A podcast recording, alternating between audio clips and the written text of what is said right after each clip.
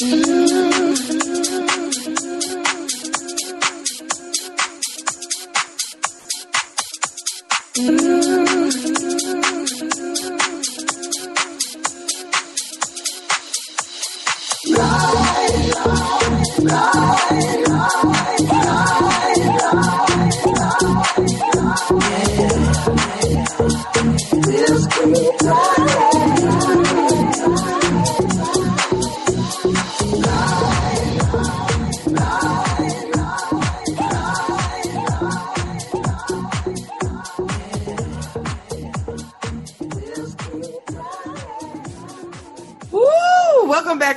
back to the second hour of Love Babs Love Talk on Babs Rose Ivy, and I have the fabulous Jonathan Quinn Berryman. I'm sorry, Doctor Jonathan Quinn Berryman as my guest this morning. Good morning. Good morning. Good morning. Can you hear me? Of course, I hear you. I see you. Where you sitting at? Is this your house? This is my house. I'm sitting in front of my stoop. I said it's a beautiful day outside. I'm tired of being indoors. School is about to start again, where I'm going to have to be somewhere inside. I said, you know what? I'm gonna come and sit on the stoop this morning. I don't have a porch. You have a listen, listen. A porch is anywhere, right? As I, as it you sure is. as you well know. So yeah, school's getting started. Did you enjoy your summer? I'm still enjoying summer. Oh, okay. Oh, okay. oh yeah. Oh, please. Uh, yeah. Anybody? Uh, that's what summer's about. You figure out how to enjoy yourself. I, Figure I out what that right. means now, because it changes. So Jonathan hangs out at the porch, right? And we have these rich conversations. Some are not for air for consumption, but some are. And um, I was talking to him last night about, you know, we always talk about education. We always talk about music. We always talk about music education, what kids need, what kids don't need. Uh, and it's like, just come on this morning, give us give us a sense of uh, where we are education wise. I remember when I was a kid, Jonathan, we always had music. I grew up having music. I'm not a musician, but I always had music instruction, music appreciation. All the way through college, too, we had music appreciation. I don't know if, if they still have that in schools as a requirement. It was required. I mean, it was just part of my day. So yes, so so interestingly enough, here in New Haven, which you know, and I am biased, I admit that, but I think New Haven has one of the best educational systems in the state, um, and and particularly for music and the arts, and, and part of that is because Benjamin Jepson, the the person for whom Jepson School is named, was one of the first public music school teachers in the nation. Wow. I didn't know that. So, so in many ways, public education, having music in public schools in this country, uh, is indigenous to New Haven, Connecticut. I love that. Uh, so, so Benjamin Jepson, that's why that school is named after. Uh, that he he carried instruments from school to school back in the early part of the of the 1900s, and and was insistent that edu- that music be a part of education in public schools. hmm Uh, well, studies have shown that when there is music education in schools, students do better. Well, there certainly is a correlation, and you know how I feel. I said eh, all of this stuff about science, technology, engineering, and math is cute, but it means nothing without the arts. That that everything that science, technology, engineering, and math was designed to do was de- was uh, uh, really stems from explaining artistic principles. So these of us. So for what I mean? Why is the sky blue? people had to that's how you know all these science things came out why do men and women sound different after puberty? That's a scientific principle. You know how is it that these pitches sound good and these don't? Well that's about wavelength and how they interact. So everything we have even the piano oh that's an instrument. But do you know the technology that goes into building an instrument? The technological piece of instrument design is a whole separate entity from just being able to play it. And you I, need, I, you need- I love I love the way now I feel like I'm getting a real education right now. I love the way that you wove that into all the things we say kids need or interested in. the technology piece, the engineering piece, the building piece. And we're talking about an instrument. We're not talking about a rocket ship. We're talking about an instrument. And it requires the same commitment of, of intellect, uh, math skills, engineering skills, physics, geometry, all the things to make the instrument. I like it. And, and if you really look at what most people are doing now, even with technology, TikTok is still very musical. TikTok, yes. TikTok is musical, it's music, it's theater, and dance. It's the triple threat that the arts have always known. we so just we, now have a digital platform to enhance all of that. So we should be embracing more artistic expression and artistic exploration. That's what I'm hearing from you. So, so eh, the artistic exploration is the foundation of everything we do. So, so what people are discovering and is if you, you can have the technological piece, but without the artistic piece, you don't know how to apply the technology. So it's important. Mm, I like that. I like that. So, so it's always been the marriage between the two that, mm-hmm. that, uh, you know, people were artistic first, then they became technological. You can go always back to the sculptures of Michelangelo. Michelangelo, he was Maya Angelou, Michelangelo. but you can always go, you could go back to those sculptures. He was an artist first, and then had to figure out the technology of how do I get what I what do I see out of this marble. Tish, uh, Titian's red. He was an artist first.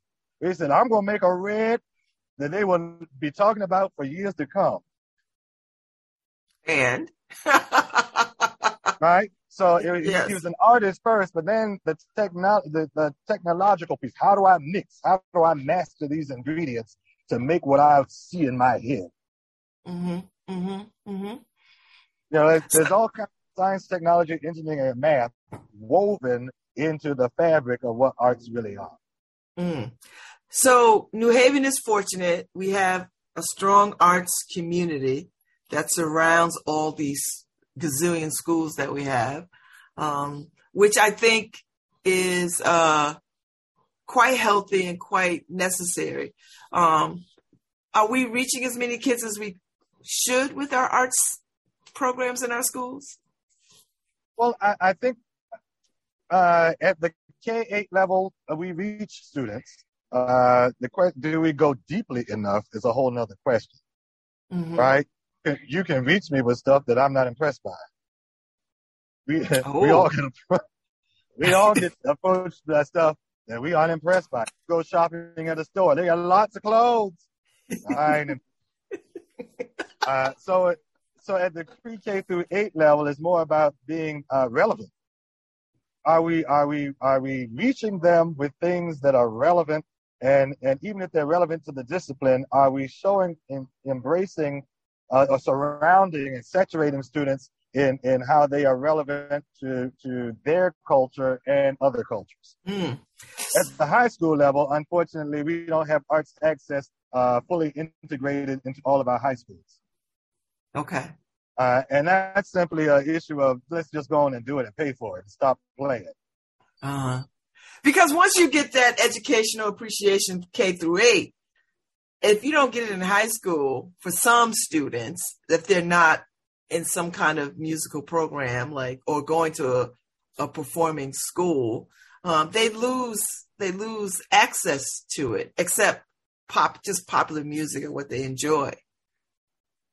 Well, and and and for me, uh, you know, I really I think we long realized that arts appreciation um, was not enough right? Okay. So, so uh, in in the Common Core standards uh, that were revised for music and art in 2014, we recognize that the arts are technical subjects, and at the crux of uh, at the beginning of the artistic process is not appreciation; it's creative. Mm-hmm. So, so oftentimes, so it, even with these modern standards, there was a deliberate shift into the waste of money that we were putting into just having people look at stuff and talk about it.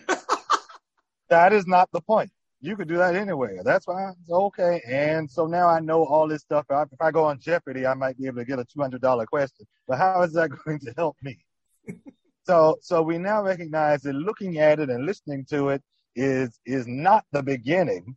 If it is the beginning, it's the beginning of now you have to create something like it. Yeah. Right. So it's the creation piece. What we were not doing before was understanding that we it is our job to create to develop the artist in everybody. So, all right. Oh, oh, that's a different. That's artist. a little bit of a shift right there. That it's a I like that. Shift. Yeah. It's like no, no, no. I, I the reason I show all this to you is that now you have to do it. And so, so I think about the people who watch cooking shows and then never cook. Well, what is the point? Okay, wait, wait. Why Hold up now. Hold up now. but in other words, at some point, for it to be a, a, a, full process, you then have to endeavor to do what you what you've been exposed to. Mm. So now that can you I know just this, can I just watch the show because I enjoy it, not because I want to cook? you can, you can. I mean, so so, but it is so they're wait. Yes, yeah, some of us are consumers, right? So some watch because they like what they're doing, they want to be informed. Others watch because they actually want to put those recipes into play. Okay. So so we differentiate. We understand that people are going to differentiate how they apply it. Mm-hmm. I'm not a cook at all. No. I, I, I, mean, I know how not to starve, but I, you know, you will not get fine dining from me, and and you won't starve either. But you might not desire what you have in front of you.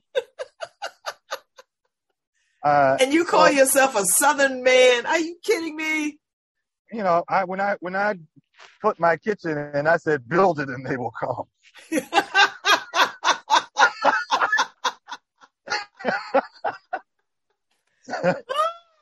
oh my Somebody's gonna cook something. Ooh, Somebody's gonna cook. a convection microwave. Sure, I'll get that one. Somebody's gonna figure out how to use it an air fryer. I got one. Somebody's gonna figure out. So if you want, if you like to cook, come on in.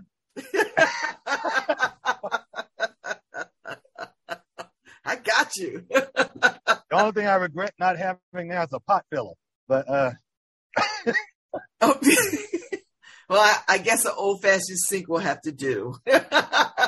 Look, if you cook, I'll carry the water from the sink to the pot. There you go. There you go. I think, Jonathan, when I first met you, I think I think you're the person I had this conversation with. I can't remember. It was a while ago. We were talking about school uniforms. Was that you? Oh Lord, yes, I'm sure it was me. Yes, you were coming off somebody else's show at WNHH, and I was passing you because I was coming in to do my set and I heard you talking about it, and you enlightened me because I, up until that moment, I rather liked school uniforms. I liked school uniforms because I believed, like everybody else believed, that they were a great leveling field for kids. That other affluent kids and poor kids could exist without without having to worry about if they are suitably dressed or have the nicer things or not. But when I heard you speak about school uniforms as part of the school to prison pipeline, a light bulb went off in my head. And I immediately began to understand that, and it changed my whole perspective on uniforms. I mean, it, in that one conversation, it changed my whole point of view. I never went back to saying I am for school uniforms. So I want you to talk, I want you to share a little bit of uh, your feelings on that so people could hear what I heard why I had that light bulb moment. Well, sure. So, like you, I thought school uniforms were a wonderful thing until I did the research, um, the research in it uh, as part of a course I was taking at Southern as, uh, for my doctorate. Uh, and what I discovered was the uniforms come from the British schooling system.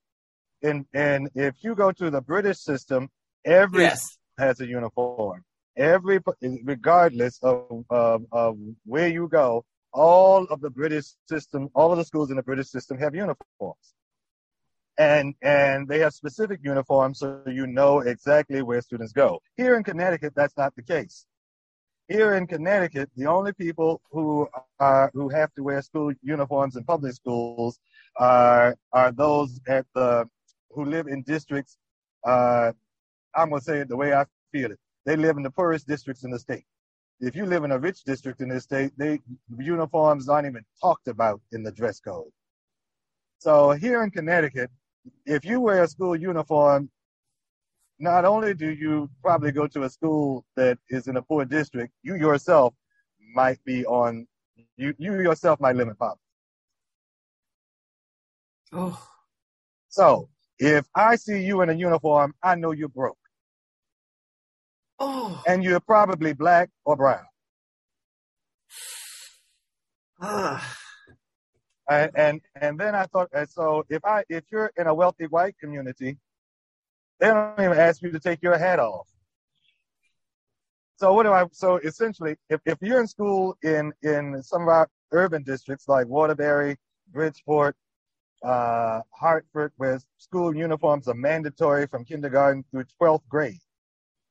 Wow. If you're accepted into Harvard and you go to school in a Harvard sweatshirt, you'll probably end up in the principal's office because you're out of uniform. Wow. And then it doesn't, it, it, what I've also discovered is it doesn't hide who has money and who doesn't because our uniforms tend to be generic blue, a blue polo shirt and khaki pants. But we can tell by the thread count who has money and who doesn't. Yeah. So folk can look at whether or not your stuff is clean and neatly pressed and figure out whether or not somebody's taking care of you at home well or not. So, and then if we're all dressed the same, then I'm going to talk about your hair. If I want to pick on you, I'm going to pick on you. I'm going to find something else to talk about. Wow. So it, it so school uniforms are not an equalizer. What they are is something. What they really do is make people's need invisible. Wow. That's pretty powerful. That makes people's needs invisible.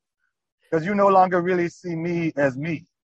You see me as a cog in the wheel. And and and and that's prison. that's how prison rolls. So the only two public institutions that mandate attendance My in a uniform are public schools that serve black and brown children and prisons. Oh my God, Jonathan. That is so crazy deep. That just that just So it blows makes me it away. easy to exchange one uniform or Mm-hmm. another. Do you have a paper on this? well, oh, I have a policy brief. And part, part of it is because if you go to school out of uniform, you immediately become a part of the penal system because somebody's harassing you about what you're wearing, not about whether or not you're intelligent. yeah. You're out of uniform. You got to go see the principal. You automatically go through a disciplinary process for your clothing. Not because, and you might be, like I said, you could be brilliant on your way to Harvard, but you're in the principal's office, and, and I- we're in New Haven. You could be brilliant on your way to Yale, and you're in the principal's office because you aren't wearing what we told you to wear. How do we miss this, Jonathan? How do we miss these? How do we miss this thinking? How do we miss it? Do do the people that make these decisions they don't come to it this way, do they? They think they're equalizing. I don't know. How do we how do we get the ha- aha moment in the places where it should make the difference? Well, first of all, you have to have people in in positions of authority and policy making who actually read research and who actually respond to research and not respond to well, this is how I grew up. This I like this. This is my gut reaction. We have these people who ego trip instead of read research. Mm. And so That- my and we got a whole lot of stubborn people who who who who like what they do and who talk a good game, but that's about it. Mm. They they they talk a good game, but when you look at how they walk, it ain't right. That's pretty powerful to, to And there, there are more of those than anything else. Yeah. That's pretty powerful. We we really should do away with school uniforms. They need to go. They need to go outright. And so, so first of all, second of all, it is not academic to tell people what to do. That is a low, that is so low level in this place where we're talking about high academic achievement and being self-actualized and analyzing and creating. Yet I'm going to tell you this is what you do. That is not teaching. That is lording over somebody. We are, you have become an overseer, not an instructor. Ooh. So these Wow. vestiges of slavery are still in our public schools. Yeah. We're going to tell you what to do, when to do, how to do. And though we talk about academic freedom, you ain't got no limit. Yeah. And you know, it's uh I just finished reading um 400 Souls and uh and the threads of slavery are so long and deep. Like they are in our everyday practical lives and how we have structure and order and particularly with the education system. It is it is quite chilling to sort of understand that and see the, the connection and the correlation between then and now and how all all the things that we built upon based on the enslavement of people it's, it's it I don't, I don't know how we're ever going to get from underneath that Well, I, I part of it is you continue to to uh, uh, speak truth to power, and make sure it keep it make sure it listens. Mm. Uh, that I think sometimes, and, and all of us are, are products of our environment. We're all products of what we grew up learning. And, and at this point in life, you know, I'm 50 years old. I know there was some stuff that I learned growing up that I now look back and analyze and see where it came from. And I realize uh, that stuff has no real found, no real foundation other than they were trying to run me. I haven't heard that expression in a long time. So many of us grew up with this idea that it was our job to run people. It was our job to be the boss. It was our job to boss people around and have them con, uh, conform to this status quo or to this system, to conform to the system that was already in place, rather Mhm. than to be your true best you uh, in your own system. yeah. Yeah. Yeah. We weren't preaching. We weren't talking about self-actualization. We were talking about acculturating and assimilating and fitting in uh, to the what essentially is the white supremacist system that runs America. Yeah. Even look at corporate culture. You know, you were taught to do this, go to school, get a degree, get a job, and, and stay there until you retire, get your gold watch, and go off into the fields of, of, of, of Elysium happily. That has completely shifted. But people are still preaching that same old mess. Yeah. Go to school, go to college, get a good job. That's not even how it works anymore. Yeah. And nobody, they aren't talking about entrepreneurship. They aren't talking about what do you do well at, figure out how to do that. You know, everybody who's rich is talking about multiple streams of income, and we're still preaching go this one route. Mm. No, you do hair, you better learn how to do hair. You can get a corporate job, learn how to do that too. Do everything you can do, multiple streams of income. Yeah. I mean, I, I'm, I'm starting to sort of see the inroads of that, but I, I don't see it in the, I don't see it in the, at the high school level or the school level. I, I, that kind of conversation is usually happening after, like once you, after you've gone to college, like no one is talking to kids about entrepreneurism. They're not, they're just not, you know, so. And that's so that's where I am at this point in, in, in education. That from from preschool, we need to talk about who are you? What are you good at? yes, you need to learn to read, you need to learn to write.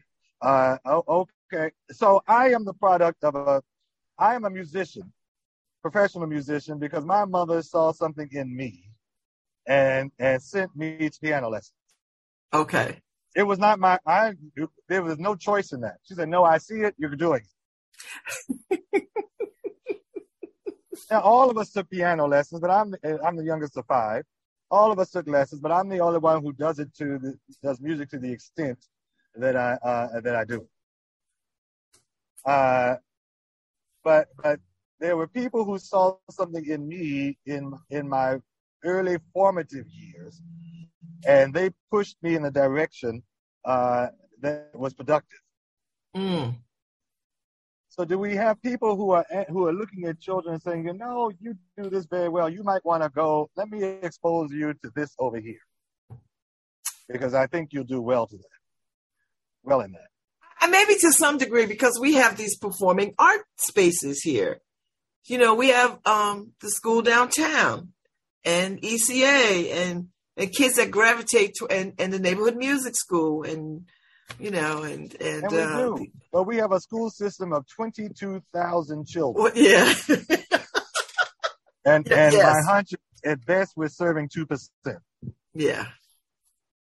But I imagine I'm if a- we put that we- question to everybody. I'm saying even if we got to the talented tenth, that would be twenty two hundred kids.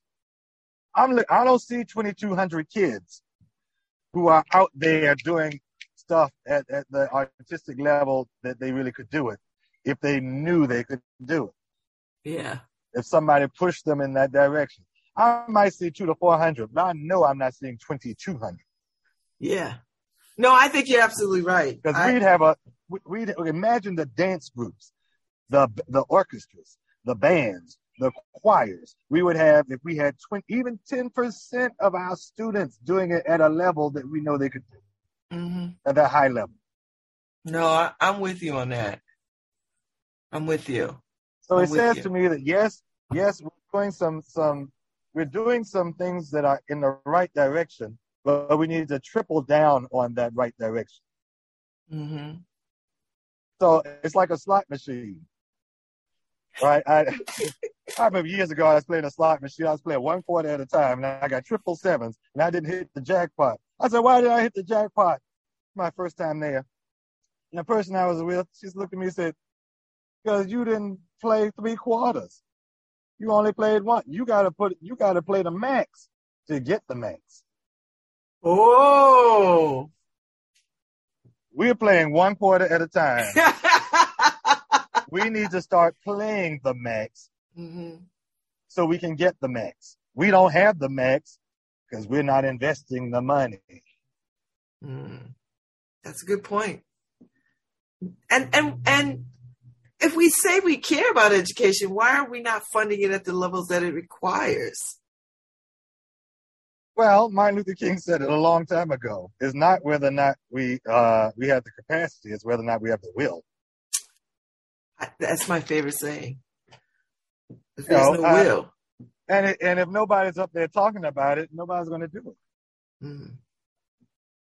You know, we we uh, and I believe there are people who are willing to fund it, but but they want to see it. They want to see your vision about what can be. Um, and uh, first of all, if you don't have the vision, nobody's going to put any money toward your uh what, whatever your proposal. We watch Shark Shark Tank, right? People come in asking for money, and some of them go right out the door with nothing. So y'all got something going on, but it, it ain't it ain't doing hitting on a thing right now. Y'all need to go back to the drawing board and see what you can do. yeah, I think uh, arts world is the same way. We have people who are doing great things in pockets, but we need a collective vision. We need to come and here here is our collective vision as an arts community of what we want to see. We Well, I think I think Adriane Jefferson did a beautiful job of putting that cultural equity plan out there that people are actually working on, right? Like they're working on it in places, and uh, and and it's exciting. So, I mean, I've never seen anything like it, and I've never seen anything like it in this city. And I dare say, um, not many other cities, but they are starting to adopt that that very thinking of how do we collectively have a vision around what we want to see um, at the very high levels of the arts community and at the very beginning of the arts community and that includes everything in between how do we how do we have this conversation so we have a shared vision i love it Exactly. That's why I said New Haven has it going on. You know, you have so everything starts with that process uh, of uh, people coming together to really look at what we're doing. Mm-hmm. Uh, and and you know, COVID obviously uh, put us all in silos and and and prevented some real heart to heart discussions that that take place when people are in the same room. Because uh, that's a different vibe than what happens online. Uh, but I think New Haven has what it takes to make sure to not only drive Connecticut, but really to drive the nation. I work with school children who are absolutely brilliant, and they don't know it. They don't know. Wow. It. Wow. You know, they and I also recognize that it is it, it, it when they say it takes a, a community, a whole village, it does. It does. Our students need to be engaged not only with, with their teachers in school, but they need to be engaged with teachers across the district, across the uh, nation. They need to be in, in, engaged with uh, all of the artistic people within the community.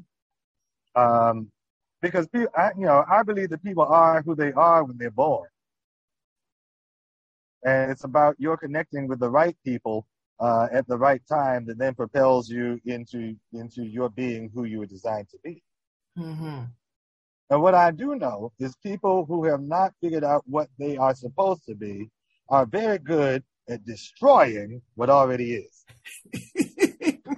Intelligent people who are frustrated would tear your world apart. Mm. And they will do it they will do it in a way that is consistent. They'll figure out how to do it. Well, I've enjoyed this conversation, Jonathan.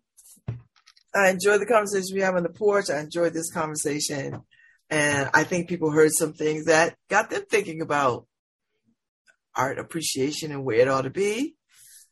Uh, I think people are going to think deeply, more deeply about this uniform situation. Get rid of it. Uh, Get rid. If you still if you if you're still insisting that your school has uniforms, uh, uh, you you are a prison master, and I I just I have no other way to say it. That's heavy. Well, you know, and stop being lazy, and teach people how to dress appropriately for different situations, and have some some outlines for for that.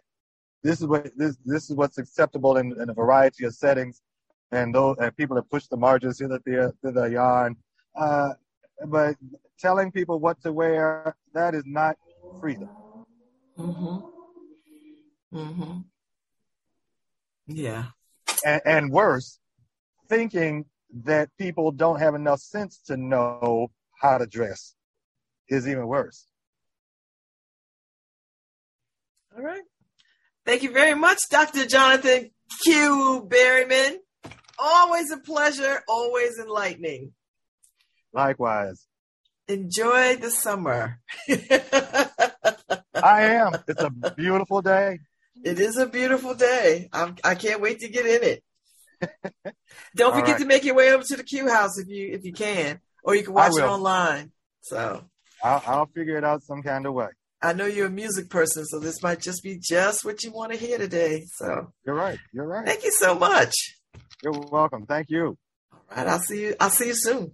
All right, Harry Droz, play us out. Thank you very much for uh, a great show.